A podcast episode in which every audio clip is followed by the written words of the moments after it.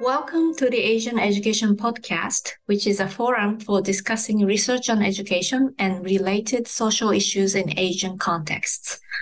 It also seeks to provide Asian perspectives on global debates over education policy and practice. The Asian Education Podcast is produced by the UNESCO Chair on Education for Peace, Social Justice, and Global Citizenship at Kyushu University in association with the Comparative Education Society of Asia.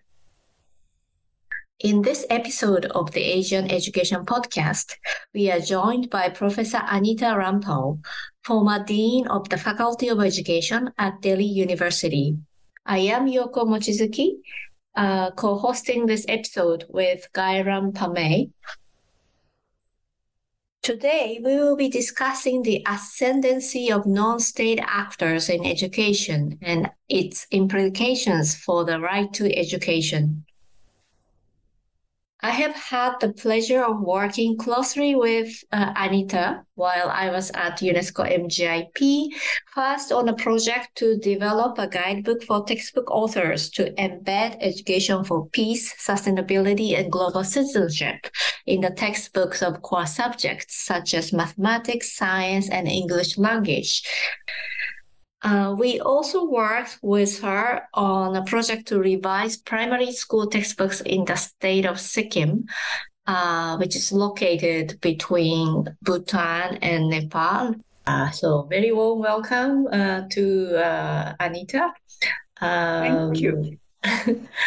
So you have had a very uh, rich experience as an educationist and you have also had uh, a lot of encounters with uh, non-state actors. Um, Pratham, uh, one of the biggest NGOs uh, in India, has been uh, celebrated uh, in various UNESCO documents. most recently, um, the Global Education Monitoring Report of 2021 embraced their approaches to promoting uh, foundational literacy. So I would like to begin with this question. What has been your experience with uh, organizations like Pratham and also their close collaborator, J-PAL? And what are the implications of um, the increasing uh, role of non-state actors uh, in education policy uh, in India? Okay. Uh, you know, I'll just uh, initially start with the comment on the word non state actors. Mm-hmm. Because this is coming in more recently. These are not terms that we have heard or worked with earlier. And uh, the GEM, the Global Education Monitoring Report, I think uh, very problematically clubs a lot of almost everyone which is not the state is non state actors. So the differentiation between the various people who may be working with the state or pushing the state or pushing towards privatization, everyone becomes clubbed as a non state actor, and that's a problem.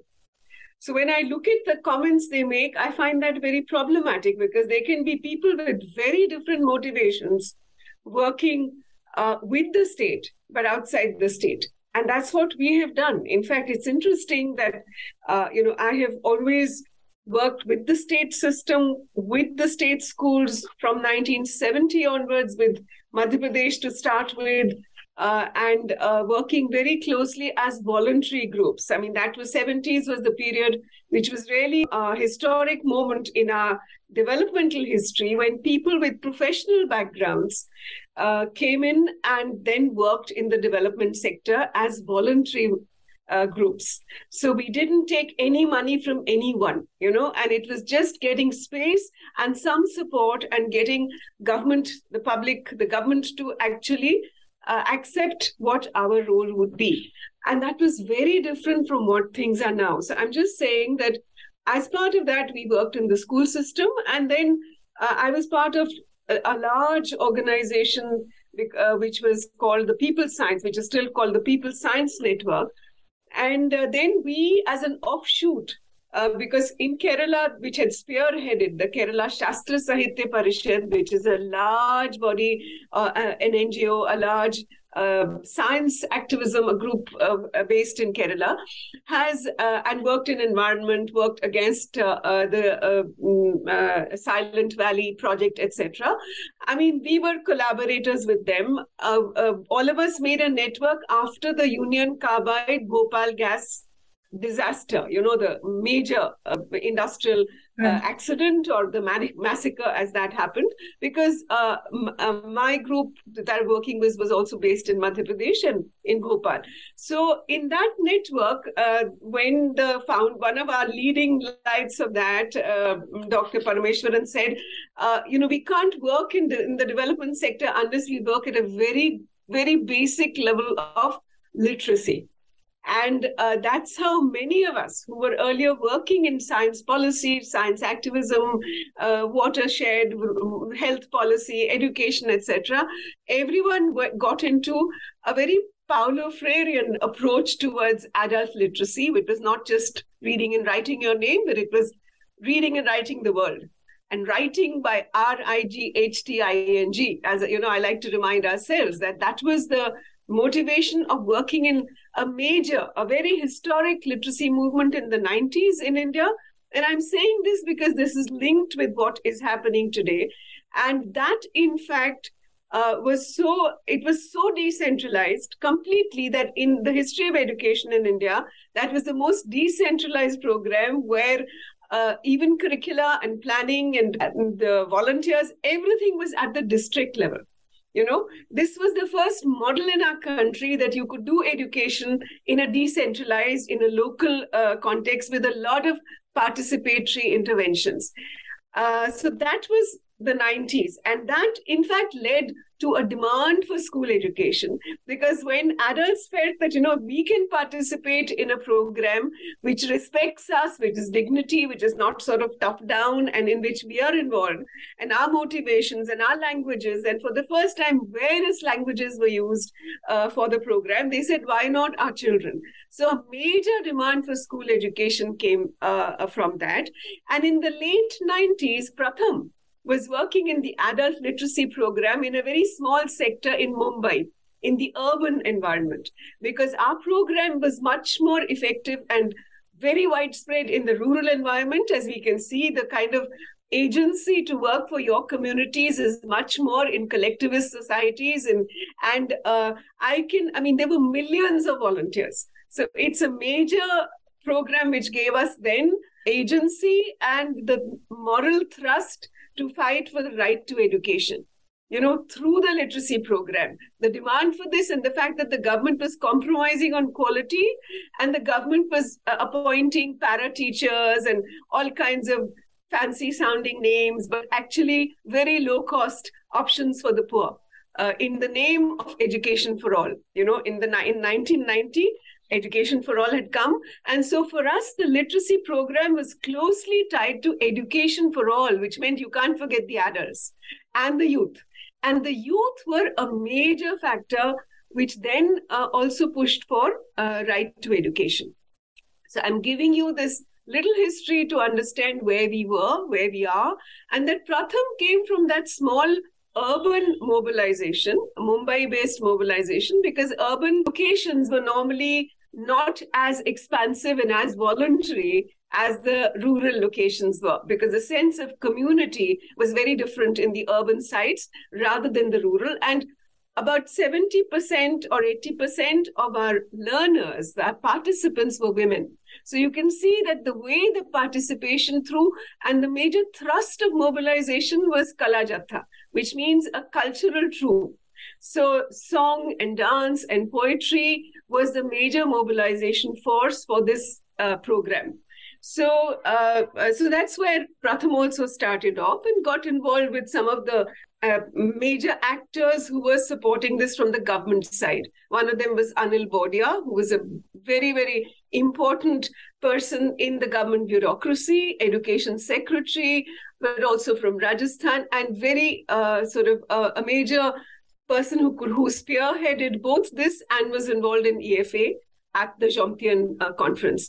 So I'm saying that kind of link with the government and that kind of uh, model to work with through mobilization, which was not what Pratham was doing initially, came from the People's Science Network, more importantly, from the Kerala group. Hmm. It's really interesting to learn about the origin of Pratham. So, the remarkable rise of Pratham as a key actor in education policy making in India. This cannot be understood without talking about ASER, the Annual Status of Education Report, which Pratham started releasing in 2005. In fact, uh, the Global Education Monitoring Report uh, 2021 2022, uh, this report uh, cites ASER as the world's largest citizen led assessment citizen led assessments has come only in the last few years. This is not what we heard then, uh, but it was said to be volunteer based uh, assessment. Uh, so, uh, so the motivation came from our 90s, our work in the 90s.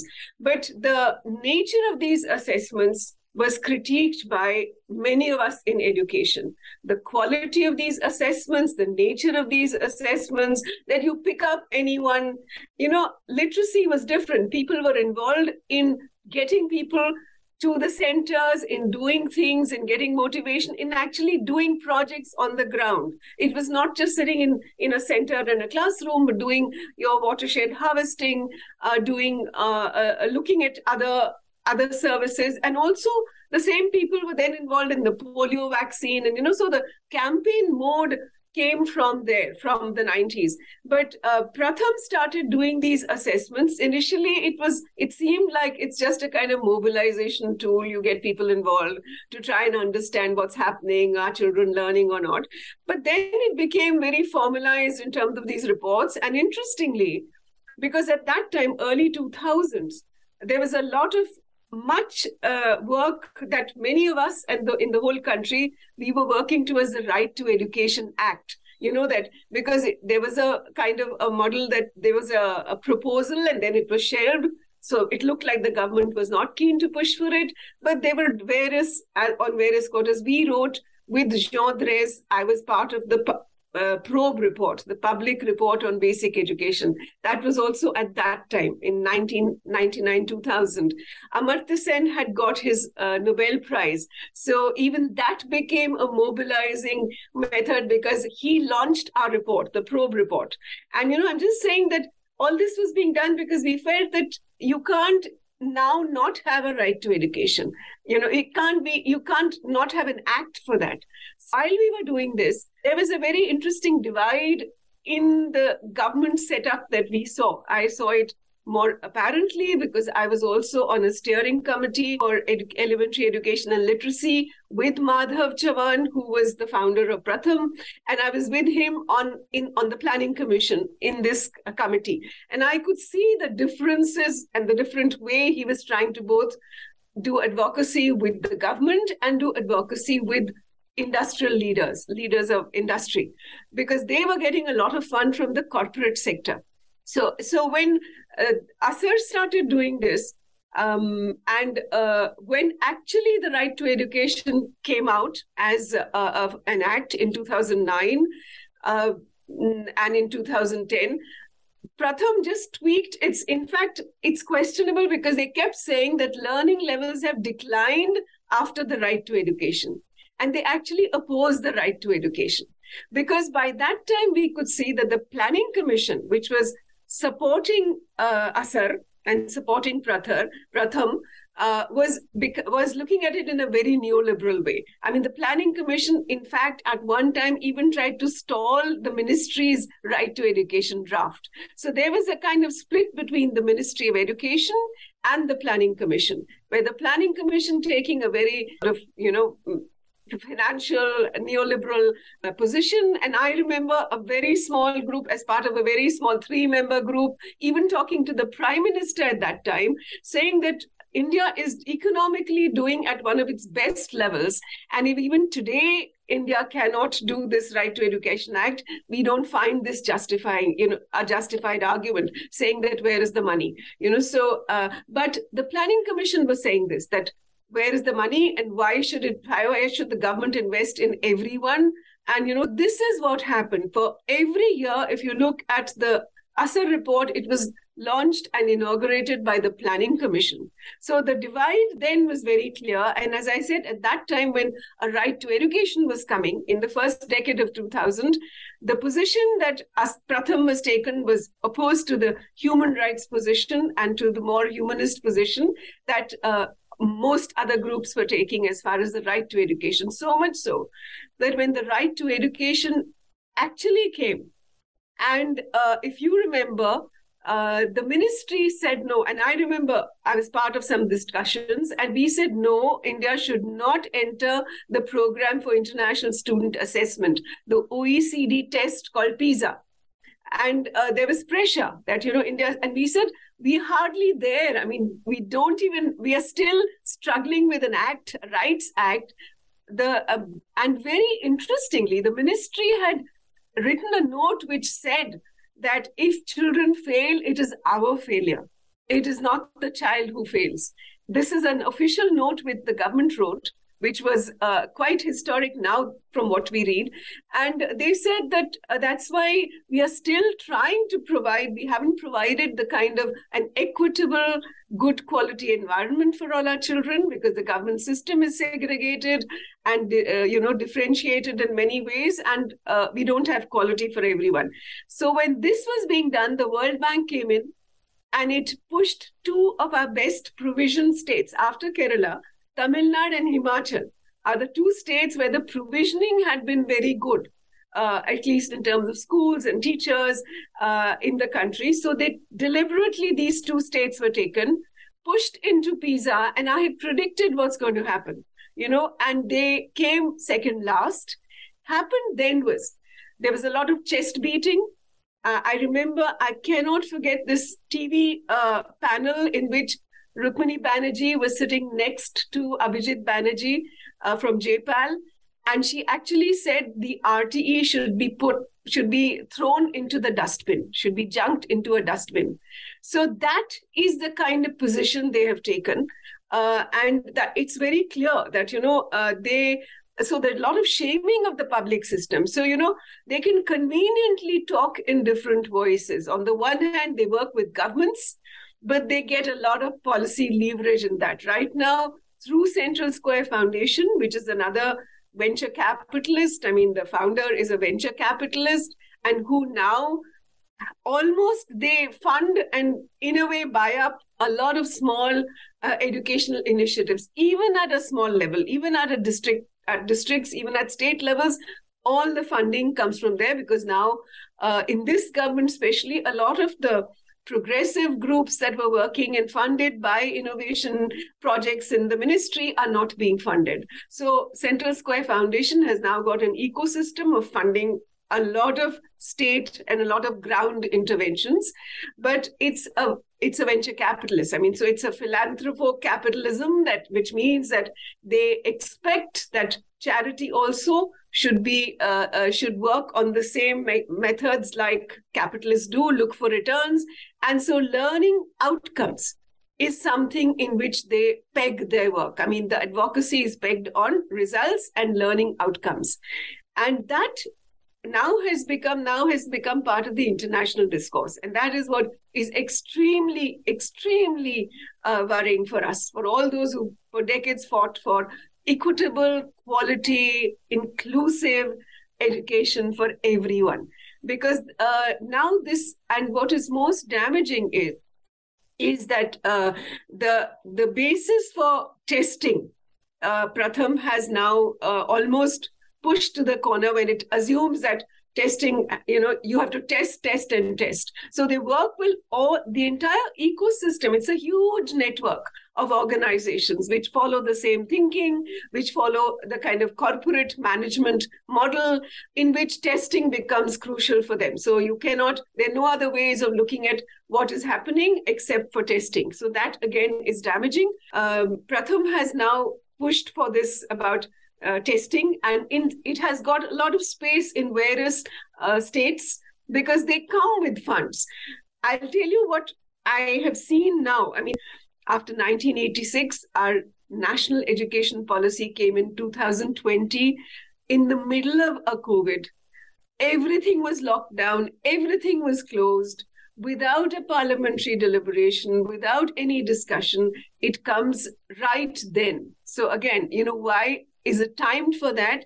And it writes in the policy that there will be so everything it writes contradicts the Right to Education Act everything that it proposes goes against the right to education act including the fact that there can be uh, all kinds of multiple models which means you can have open school the national open school you can have private players coming in uh, and it says that there will be no focus on inputs. I mean, I've never heard of a national policy saying there will be no focus on inputs because it's trying to woo and trying to attract private players, which it calls philanthropic players, you know, philanthropic uh, partners. So this word philanthropic now is for anyone who can bring money.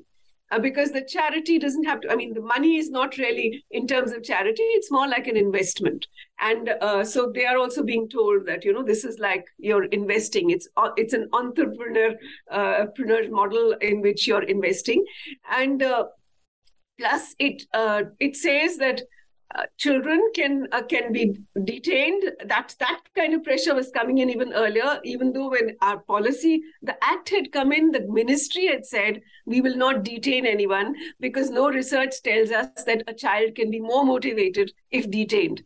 And but this the delhi government uh, which close works very closely with Pratham and Central Square Foundation and Teach for India. They have an MOU. They they started off with an MOU with these organizations, and the advisor was Karthik Muralidharan, who is a clear private privatization advocate. Uh, you know, based in the US, but all his research is completely on random control trials and I have encountered him in a planning commission uh, working group meeting, in a steering committee meeting, where he came and said that all our research in uh, Telangana, in one state in South India, shows that uh, it doesn't matter. I mean, children's achievement is not impacted by teachers' qualifications. So it just doesn't matter. You know, this was after the right to education had just come in. I mean, I remember being so shocked to hear this, and he was the only study, the only person who was brought in. So, one, of course, uh, I protested saying that this is motivated, that only one particular research is being brought before us. Uh, and that too, when a right to education has come in, you're telling us that teachers' qualifications don't matter because that was an important part of the right to education. Have well qualified teachers for everyone. And then uh, the Secretary of Education also got, you know, I mean, all of us then really got very, uh, very uh, sort of alarmed by these, by pushing these studies in the Planning Commission. And he said, uh, we also find the textbooks don't matter. So I said, then, you know, this is what they mean by no inputs. Inputs are not important. So uh, this is why the learning outcomes discourse for us is the most damaging in terms of equity, is the most damaging in terms of a, a, a, system, a social cohesion that, that our school is supposed to bring in our diverse and stratified and disparate country. And In fact, the right to vote when it came to us just at the time of uh, you know when the constitution came and soon after independence uh, the the the visionaries of our country, the founders, Ambedkar, Gandhi, everyone said that we will have a right to vote for everyone, even though many countries didn't have the right to vote for women or for poor people and things like that. You know, Switzerland women they, they got their right to vote after 1970 just to remind ourselves how radical this decision was. But they said that we understand. Uh, ambedkar said that maybe we can get equity at some time, maybe we can get liberty at some time, but where will fraternity come from? And so, for this, education has to be the basis for people to live together, work together, know each other, come to know each other's differences, and appreciate the diversity and the disparities of our country. So, for us, education is that it is trying to have a democratic and a secular, a country where we understand each other and we know each other because we don't otherwise. When we come from different uh, uh, from different backgrounds, different socializations, different beliefs. Mm-hmm. So, this for us has been the basis of our work in education, and this is being totally now uh, uh, mm, you know, dismantled, and this is being now pushed in, in a very damaging way that we find because the Delhi government, as I said, which is mm-hmm. completely under these organizations, it segregates children, it discriminates them, it takes a terrible test. You can't do division with two digits. Sorry, you're in a in a another level. Now, because there's pressure, there's a case going on in the Delhi High Court, which has questioned them on this basis, and even teachers have said we can't call them different names and no teacher wants to be pushed to a section which is supposed to be the weakest you know because teachers say then our grading is being done because we are we have the most challenging students. So why should we do that? We want a mixed group. And uh, so uh, delhi but delhi is still doing that. It's still uh, doing level 1 and level 2 it tries to show that but it tries to test them. And it used to go to town telling us that teaching at the right level you know so they decide what the level is. They decide on a very flimsy test which has been their background. You know the tests they take are questionable. And yeah, so, uh, this, uh, uh, so this teaching at the right level for for listeners who are not familiar with this could you elaborate on how uh, this came to be uh, like a policy for the Delhi government? And now for the world because oh, now they uh, it, it's an organization called TARL, which they they say they've done a lot of work in uh, other countries, including Kenya.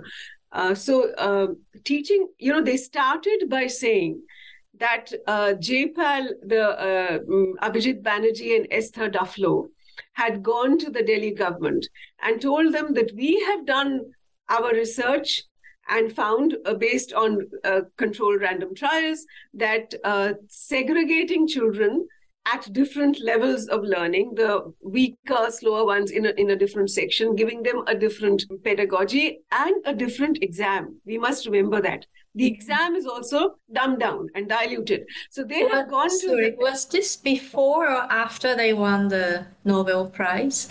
They came before. Before. It happened in Delhi before. But when they won the Nobel Prize, Delhi government went to town. You know, they said, oh, well, they had told us and we listened to them and they got a Nobel Prize. And so, you know, no one can question what we are doing.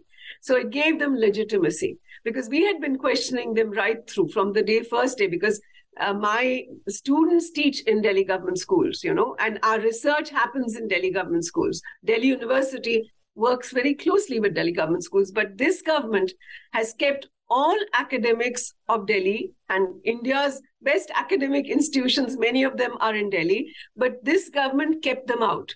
So, one of the ways of functioning is you keep out the academics, you keep out any criticism that might come, you know, and you become so they're volunteers who are just fresh students from who might have done well in masters or something like the teach for india the teach for america model. It's the same thing that you take volunteers. They devise curriculum. I mean so you know it's it's literally like an anti uh, you know it's it's a model which is now gaining where, where you sort of keep intellectuals out and now you know what to do so it's almost bringing in a kind of anti intellectualism, anti expertise, and we, with our enthusiasm, can do much better than experts can. So uh, uh, it began with an economist, with the economists who were telling us how to do pedagogy. And when we questioned and said the children don't learn this way, when you label a child, and they used to label them as slow learners and give a name in Hindi which was different from the word for talented. They gave a different name. Uh, we said the child can never be motivated, and the teacher cannot be motivated if she has only a group of students and she's told that, you know, don't do more creative things, do only the rote learning, do only the basics. So, this word of basics, this word of foundational, again, comes from the same thinking that for some people, for something, you can just focus on the basics, on the foundational as if, and in this policy, uh, they claim when they say uh, that uh, foundational literacy and numeracy has got a major place, basically they're saying up to age eight. One, they're saying that you integrate the the uh, early learning program, which in our uh, system is called the, inter, uh, the ICDS program. You know, it is a program for young children for nutrition. It's a preschool kind of a program. Huge program, a very big program, probably one of the world's largest programs in terms of early children's nutrition. The education component is weak. But instead of strengthening that, they have integrated that with primary years, with primary school, cl- three classes of uh, a primary school, you see. So now what they're saying is that here only do basic literacy and basic numeracy. A child up to class 8 learns much more than basic literacy and basic numeracy. A child, given the opportunity, is asking questions and knowing about the world much more than what is called basic. So, this minimalistic, reductionist system which is being proposed, we know that private schools and elite private schools are not going to go by it. It's mostly for the public system because elite private schools are very they their children come from very elite pre-primary schools also you know so that is a different model that doesn't apply. So uh, saying that you do only this is meant to uh, make sure that you have functional literacy and numeracy. And then what they were doing is that eh, they're still doing delhi government that after class grade 9 the first board exam comes at grade 10 before that they push out the so-called weak learners or slow learners into an open school system where they just you don't know where they go. Because open school is just doing it on your own. You get the materials you study at home or maybe there's a private coaching center which helps you. But uh, the school has so when the school results come out the school board results come out you're not there. So all the children who you think are going to spoil your results are out and this is being done ruthlessly so we had been questioning both these things uh, the segregation and even teachers question. And one of the Delhi teachers, when she questioned this in a social audit online conference meeting, uh, she was transferred to a school 60 kilometers away as a posting, as a punishment posting. So they punish teachers if they even said, the teacher only said, This is not the way I have been trained as a teacher. I have not been trained to discriminate between children and to separate them and teach them differently. She said only this. And her senior, the senior most official of the Delhi government, I mean, the person, the, the person in the directorate who gave her, who called her, gave her a clip of this, of this audio, said, listen to what you say from this minute to this minute, and then tried to tell her that this is why you're being punished. So, uh, you know, this is the way they've been operating. Some years back, I knew students near Delhi University schools because our, our B.Ed internship used to happen in those government schools. And they didn't have a maths teacher for two years. And they failed in the maths. Rightly so. The maths curriculum is not very good, and neither would they have a teacher, so they failed. And uh, the Delhi government then threw them out after two years and said, You go into the open school they struggled on their own. They worked on their own. They passed, after these two years, they passed the class 10, came back to their school, said, admit us to class 11. The principal said, no. I went with them because I knew some of them and I knew the school. I went with them. The principal just told me, madam, mm, mm, let them not waste their time. For, for the first time in my life, I heard anyone tell a child that you'll waste your time if you want to do class 11 and 12 you know so this was the thinking this was the understanding. How was this equitable? How is this democratic? Children of poor the poor staff the staff of my university they were being thrown out. And then uh, said gave me a card and said please you call this vocational training center and that is where they should go so this was the model you throw them out even if they pass class 10 by the open school don't promote them to join your school back so, how is that pro student? How is that a democratic system? How is that a system which was looking at equity? It was not. It was dumbing down some things, sorting them out very early in grade three, sorting them into different uh, uh, uh, systems, and then telling them where their place is, moving them out so that your results don't get bad and you want to show, and you spend uh, millions of rupees on front page advertisements to show what your board results are. And then you don't even bother because many of these children, thousands go into the open school, and uh, even a right to information, uh, you know, um, uh, information that journalists might get is that maybe 5%, 10% might pass. We don't know what happens to them. So this is like just throw them out. Professor Rampal, given this very grim backdrop and with the proliferation of RCT style of so-called science-based or uh, evidence-based approach to education, what then do you think can be the way forward in terms of how we do the so-called evidence-based research in education? Uh, I mean, I don't think that we have to do evidence based education the way it's being propagated. We have many ways of uh, looking at how children are learning, helping children learn, qualitative observations, uh, portfolios. I mean, we've worked on authentic assessment and uh, done that and seen that when uh, you do that assessment, which gives children a sense of purpose, and a, a, a student of mine did her PhD on that on doing assessment for mathematics where those children who might be getting 10 out of 100 by the traditional method, but they volunteer to be part of this. They do tasks which are assessment tasks, and they feel emo- they feel motivated because they get a sense of purpose. They know why they're doing it. They're not doing it just to get some answer, you know. And that sense of purpose of the task, which can be demanding tasks, which was also in one school, uh, keeping all the school records for the midday meal done by grade eight students themselves without any teaching. So I'm just saying, learning for a purpose and being assessed for that, we know that it gives you a sense of agency. And uh, children go beyond what they might have. They they had started with us when they didn't, they couldn't calculate the average of five numbers. They didn't care and they couldn't do it. But when they were doing some tasks which had meaning for them, they were doing things that went beyond what the school knew.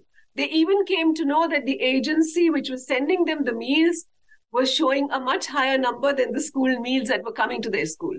And this had not been recorded earlier. So I'm just saying that assessment and following children's learning one of course give them a good environment to learn give them a creative environment to learn uh, with a lot of autonomy both for the teacher right now our teachers don't have autonomy how will children have autonomy so give them that uh, system. We work like that all our lives you know in public systems. But right now those same public systems in the last 15 20 years have completely changed track I mean, I must tell you that I went because one state invited me at this time, some months back, when they're making their uh, national state curriculum framework, and said, because I was involved with the national curriculum framework last time in 2005, and the textbooks that were made at the national level. So I went out of that uh, uh, feeling of uh, involvement, but I was shocked. I was shocked because one, they, they, were completely new people in the State Council of Educational Research and Training. So this organization well intentioned but no not much understanding. They were they'd been posted there very new. And there were so many so-called partners of this government institution. And the partners were corporate foundations. And you name it. You name the corporate foundation and they were partners. I mean there was a foundation called sterlite foundation which is known for mining and, and, and protests against the mining that they're doing in different parts of the world. And they were there, which have no background in education. So I'm just saying that corporates now are, because of our new laws of income tax exemption and the corporate social responsibility, that a certain amount you have to for the for those corporates which are eligible and they have a certain return, they must invest that amount in certain schemes in certain social uh, mm, which is listed in what areas you can invest. Now uh, so so we know that there are almost 25% or more of our corporate foundations which are eligible for corporate social responsibility have made their own foundations. So you can see that. You can see the vested interest and you can see what it means how now they influence policy because they bring in the money which the states may not have and they come with money. So now the states think that if there's a partner who's coming basically they're coming with money. And because the money comes then they have a say in what is being done. I know one uh, very well known foundation uh, which is uh, now working because then they look at their roots. Their their family roots are in a particular area in a district. So they ask the state to have full access to that district. So even when researchers cannot enter a school or being discouraged to do, uh, you know, very critical work or observations in schools, we are finding, in fact, even in Delhi, our best researchers are finding it difficult to do researches in school uh, because they don't get permissions that easily. Or they make the teacher sit there when the teacher is talking to children you know. So it's that kind of a, a situation. But this is another state. And they because they say that their family comes from there they they pour in a lot of money but they have full access and they are uh, taking in they are employing researchers because they want pisa like tests even in elementary school. So they're preparing for PISA on their own in that district. So that's what I'm saying that the kind of neoliberal uh, framework has changed because of this complete corporatization. And also, as Pratham might be working with public schools, but uh, Central Square Foundation, a close partner, supports private schools, privatization and low cost privatization. They brought in bridge academies uh, you know, into India for the first time. And uh, all this thing about low cost privatization is another story. But one thing that is most damaging is that, and this is what the GEM, the report, the UNESCO report says uh, in, um, I think, in box 4.5, that uh, India has become a laboratory for results based financing in education. So India is now being claimed to be a laboratory because of all this, because a lot of these corporates now are uh, uh, coming in, and not just that. It is called the social impact. I mean, there are different names, like they call it, um, you know, Quality Education India Development Development Impact Bond. So there are bonds now, which the investor can buy, and based on outcomes, you have to constantly keep showing the results because the investors come with that money to and they're called that they're called social impact bonds with the gem it's so uncritical. It doesn't even differentiate between these things. It's talking about it says that uh, mm, uh, the choice of providers with a track record is what is and that's why Kaivalya Foundation, Gyan Shala, Pratham Infotech Foundation. Pratham has many different versions of it. And all these are brought in because of their track record. And Gyan Shala is running private schools, low cost private schools in, in Gujarat, in Ahmedabad. So there's no discrimination, whether you work with a public system or you work with a private system. And this is what is being blurred. The complete difference between an entrepreneur or a volunteer or an academic, which is fighting uh, to support the government for a humanist perspective, for a democratic, everyone is clubbed together under non state actor. I'm sorry, I don't want to be called a non state actor if all these others are non state actors. And I worked all my life with the state. Uh, but uh, as an academic, as a non paid voluntary academic. Thank you so much, Anita, indeed, uh, for sharing your views with us today. It is truly fascinating to learn about your long term involvement in the inclusive and equitable quality education agenda um, you talked about the context in which the so called non state actors came to play an increasingly uh, dominant role in the Indian education landscape since the turn of this century. Um, in fact, uh, the Global Education Monitoring Report uh, 2021-2022, this report celebrates Pratham and the Central Square Foundation as non-state actors that have contributed to the Indian government's quote-unquote strategic shift of focus away from inputs towards foundational learning this very positive assessment of the role uh, played by Pratham and the Central Square Foundation. Um, this very one sided take on their role raises questions about the role of UNESCO as a guardian of the right to education and the coordinator of SDG 4 on inclusive and equitable quality education and lifelong learning opportunities for all. Um, with this note, uh, I would like to conclude uh, today's episode. Uh, since we still have so much to cover, we will continue this conversation in the next episode.